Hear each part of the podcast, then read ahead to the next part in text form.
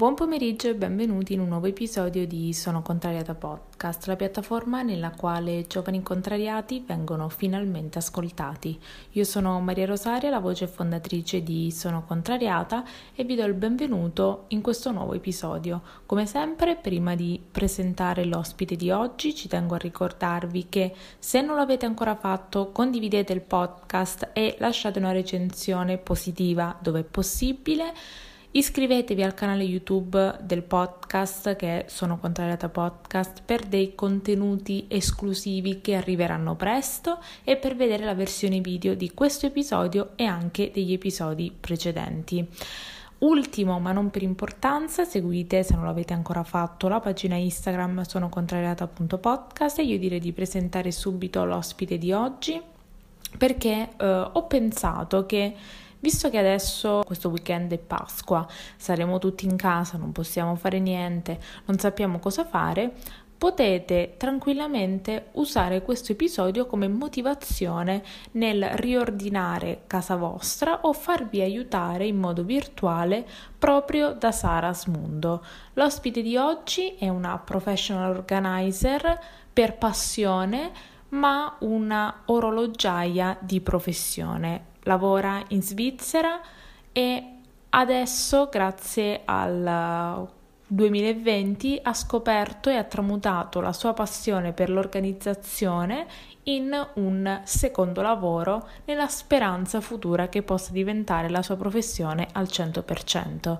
In questo episodio Sara ci racconta il suo percorso, da come è passata da studiare moda a lavorare nel mondo dell'orologeria in Svizzera a come successivamente ha poi affiancato a questo lavoro quello di professional organizer. Ci racconta appunto di cosa consiste il suo lavoro, quali sono i punti diversi, i, punti, i suoi punti di forza che la distinguono da quello che è l'immaginario comune della professional organizer e ci darà tantissime dritte su come sistemare e come ottimizzare non solo il nostro spazio ma anche il nostro tempo. Io vi ricordo che questo episodio è disponibile anche in versione video sul canale YouTube e in più vi ricordo che se anche voi volete raccontare la vostra storia di successo personale o professionale, volete raccontare la vostra professione, quello che vi piace fare o quello che vorreste fare, magari il vostro hobby che vorreste trasformare in lavoro, potete farlo in modo gratuito su Sono Contrariata Podcast, vi basterà andare su www.sonocontrariata.com slash be my guest compilare il questionario e sarete subito ricontattati. Io vi lascio l'episodio, ne approfitto anche per augurarvi una buona Pasqua se lo festeggiate e una felice Pasquetta se vi può interessare e ehm, condividete, condividete, condividete, sono contrariata perché presto stanno arrivando degli episodi pazzeschi e uno di questi lo state per ascoltare. Allora, ciao a tutti, io sono Sara eh, vengo da Beura Cardezza, che è un paese che confina con la Svizzera. Al 70% lavoro appunto in Svizzera, mi occupo di orologeria, mentre il restante 30%, che spero presto si trasformi in un 100%, sono una professional organizer e da ottobre che ho iniziato e sto riscontrando dei pareri positivi, sono contenta. E qual è stata la tua, la tua carriera scolastica? Come sei arrivata ad oggi? Allora, io, ehm, vabbè, alle superiori ho fatto, ho studiato moda, vent'anni fa quando io ho studiato c'erano solo scuole private, i miei genitori non si potevano permettermi di farmi proseguire gli studi, quindi sono andata subito a lavorare, ho trovato questo lavoro qui.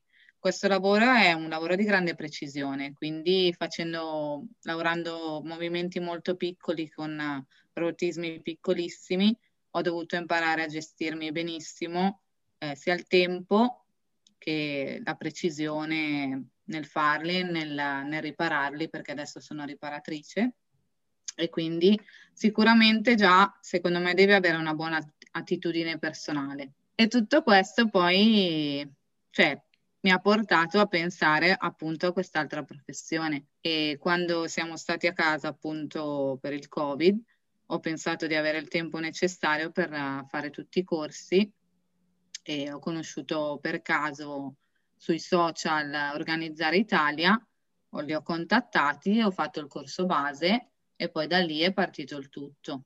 E qual era il tuo sogno quando eri al liceo? Ho sempre amato la moda tantissimo e infatti quando poi nel Covid ho visto Marie Kondo che sistemava tutti quegli armadi e ho pensato che veramente poteva essere una professione, sono partita da lì.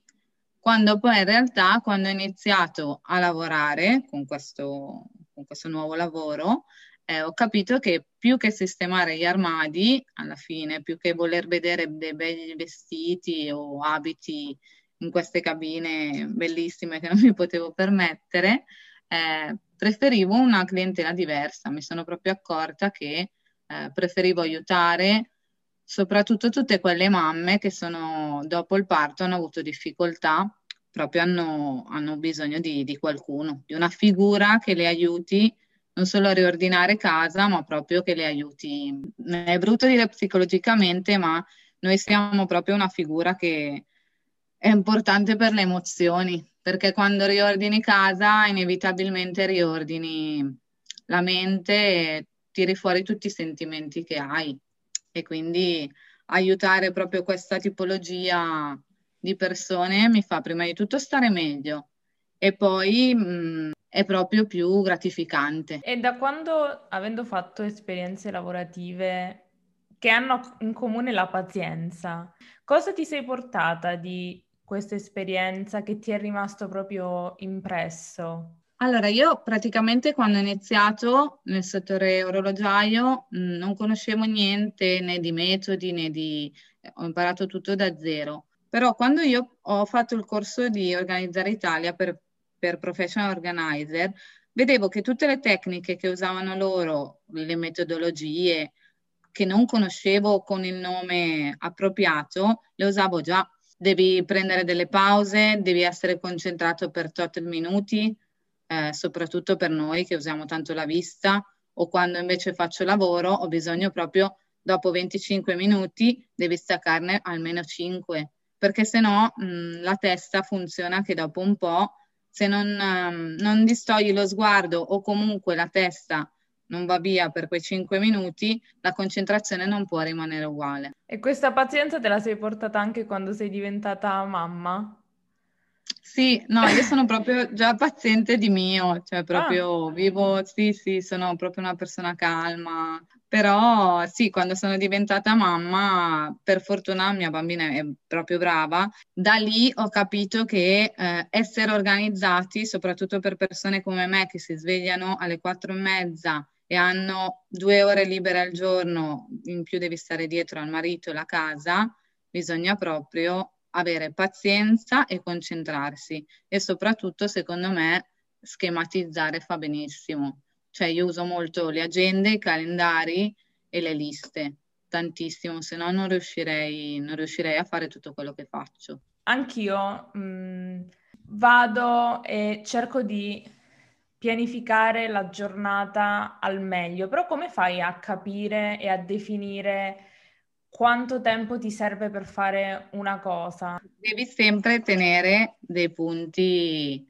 vuoti di tempo sempre, perché comunque prima di tutto ci sono gli imprevisti che possono capitare sempre. E poi di solito, soprattutto sul lavoro, anche io che ho delle scadenze ben precise, perché noi lavoriamo con grandi marchi, loro ci mandano una tempistica di quando rispediremo il lotto da fare e quindi siamo sempre un po' più larghi perché consideriamo il tempo lavorato e gli imprevisti che possono capitare. E stessa cosa funziona per noi professional organizer. E da quando hai scoperto questa professione al momento in cui hai iniziato ad esercitarla, quali sono le cose che hai dovuto fare? Perché c'è questa concezione che uno si sveglia la mattina solo perché sa organizzare due cassetti in casa, può andare ad aiutare le persone o può millantarsi come professional organizer, quando invece c'è uno studio continuo, come dicevi prima tu. Come in tutti i settori esistono i professionisti e le persone che si reputano tali. Sicuramente io ho pensato di associarmi ad APOI, l'Associazione degli Organizzatori Italiani. Sì, è vero, li vediamo sui social, ne vediamo un sacco di, di questi pseudo, pseudo qualunque cosa.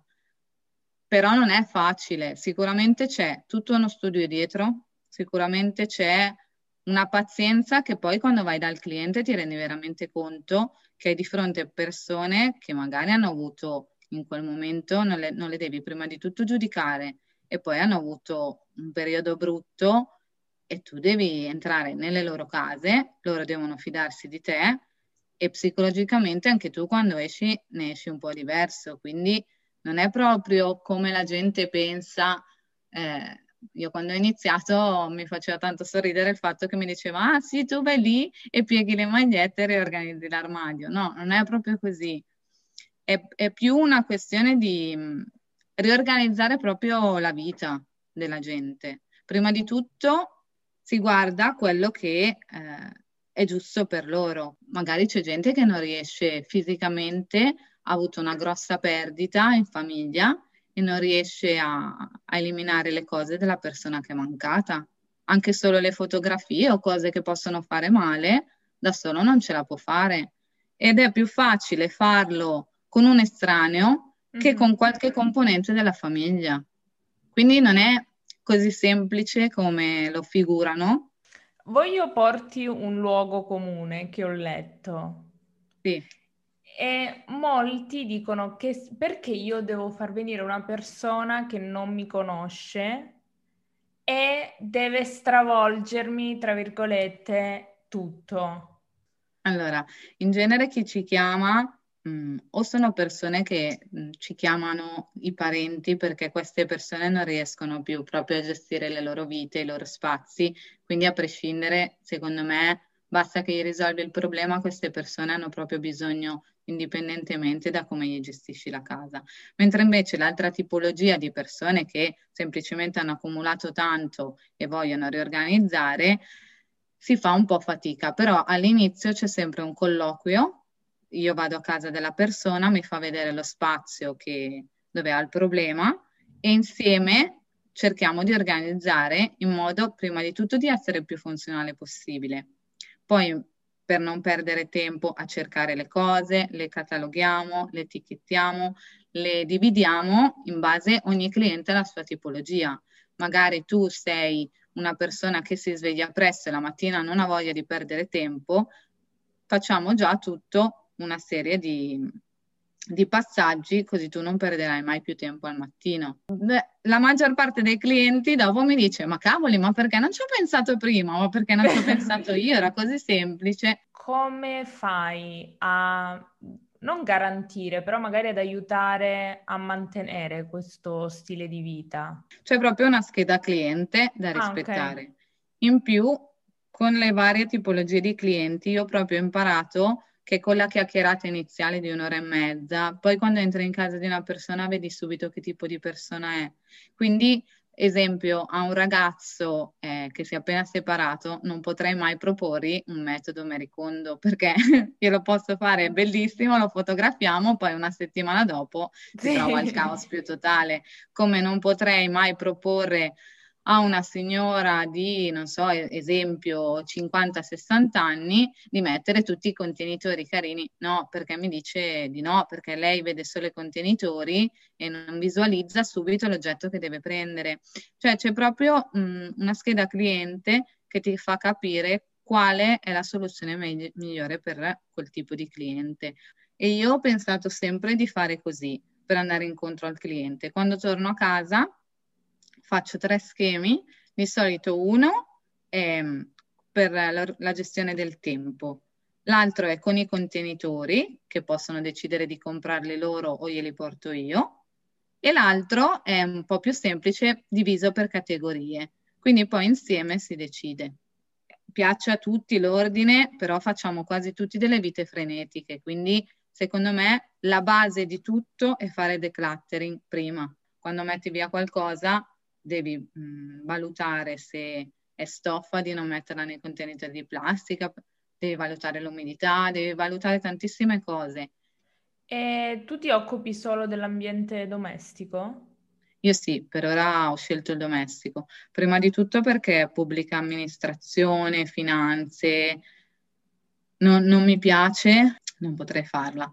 Eh, stessa cosa vale per il, tutta la questione internet, eh, catalogare la posta elettronica, la produttività, anche tutto quel, quel settore lì, secondo me non lo potrei fare. Essendo il tuo lavoro molto dispendioso in tempo, in quali... parlando proprio di ore, Avete una base uh, che seguite per decidere il prezzo oppure dipende no, dal tipo di lavoro che dovete fare? Esatto. Allora, in genere, eh, quando facciamo i corsi, loro ci dicono che dobbiamo avere una base, quindi ci sono delle, proprio de- delle tariffe orarie. Io prima di tutto mh, sono all'inizio e non mi sento di fare una tariffa oraria perché ho bisogno dei miei tempi e quindi se ci metto 10 ore sicuramente le imputo a me e non al lavoro in, in sé.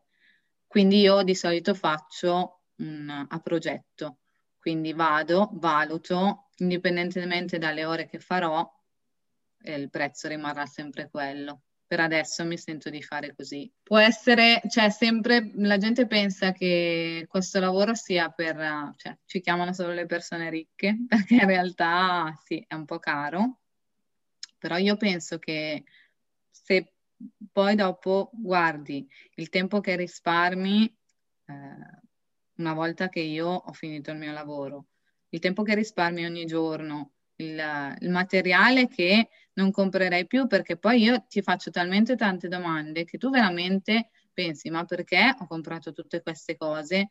Quindi una volta che poi ce le hai ben davanti, eh, le visualizzi ogni giorno, ti rendi conto che tante spese non le devi più fare.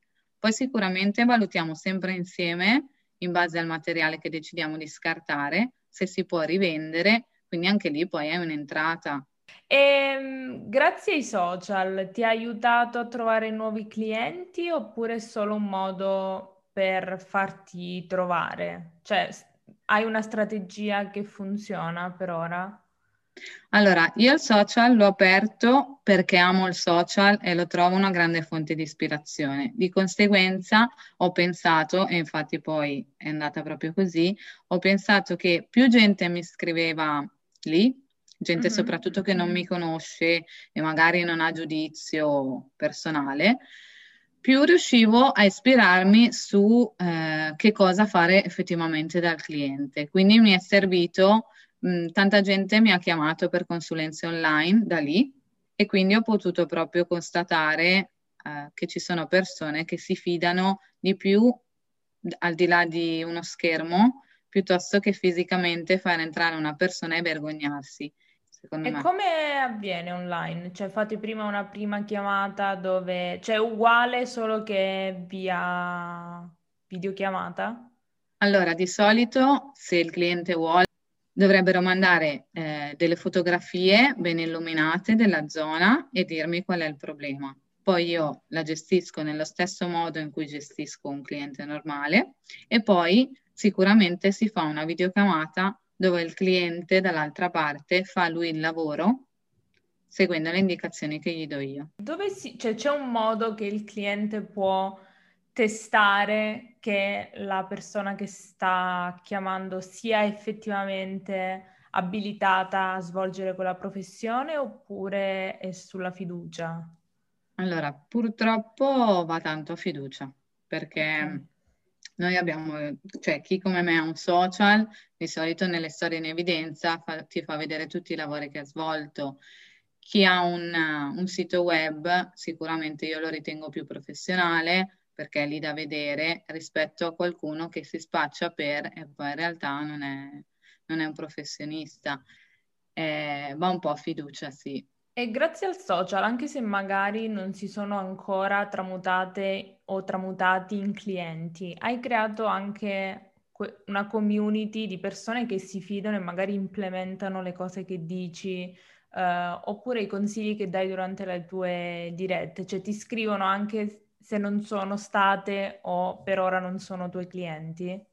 Allora, io quello che ho cioè ho trovato assurdo è che ho appena aperto il social ma tipo avevo 100 follower e 10 persone sempre le stesse mi scrivevano tutti i giorni. Qualsiasi cosa postassi, loro mi facevano delle domande o mi davano loro delle dritte perché cioè, c'è sempre da imparare, quindi ed erano sempre le stesse persone. E poi da lì ho aumentato i follower e comunque ci sono sempre la stessa nicchia di persone che ti scrive veramente tutte le settimane. Con il lockdown Molti hanno trasformato la casa in palestra, ufficio, casa, sala giochi per i bambini. Esatto. E hai per caso dei consigli su come rendere casa casa, anche se ecco, ci sono esatto. degli spazi intermedi?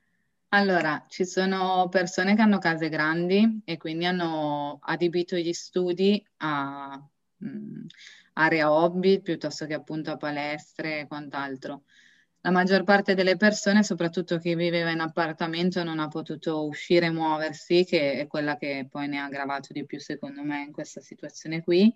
Ehm, ha avuto l'effetto contrario, nel senso che io, i primi clienti che ho avuto, hanno pensato che avendo tempo potevano fare riordino da soli, quindi hanno tira- iniziato a tirare fuori tutto semplicemente con un puliamo dentro che è tanto che non lo faccio, dopodiché eh, si sono trovati con sono troppo stanco, non ce la faccio e hanno iniziato a mettere via la roba a casaccio o dentro dei cartoni e poi mi hanno chiamato disperati perché quando sono rientrati a lavoro non riuscivano più a gestire la situazione. E dove ti possono trovare su Instagram? Allora, il, il mio nome è ilbianconiglio.it, che è anche il nome del mio sito. Ho scelto questo nome perché appunto richiama il personaggio di Alice, che corre e non ha mai tempo, e quindi idealmente arrivo io e sistemo tutto. Ultime due domande. Sì. un obiettivo che hai raggiunto nel 2020 o uno che vorresti raggiungere quest'anno? Allora, nel 2020, dopo 22 anni di fidanzamento, mi sono sposata. Oh. Quindi è stato proprio il sogno mio grande che avevo da tutta la vita, chi mi conosce lo sa. Io sono nata per sposarmi. È tutta la vita che sogno un matrimonio tipo quello che vediamo, matrimonio da favola in quei castelli con i cavalli. Purtroppo ho scelto una persona come compagno di, di vita che è l'opposto. Quindi, non ci siamo mai accordati, eh, mai, perché lui è proprio l'opposto, quindi lui voleva una cerimonia piccola con pochi invitati e lui è molto timido. Io volevo questa esagerazione e fuochi d'artificio. Non poteva esserci un compromesso perché una via di mezzo non andava bene a nessuno dei due.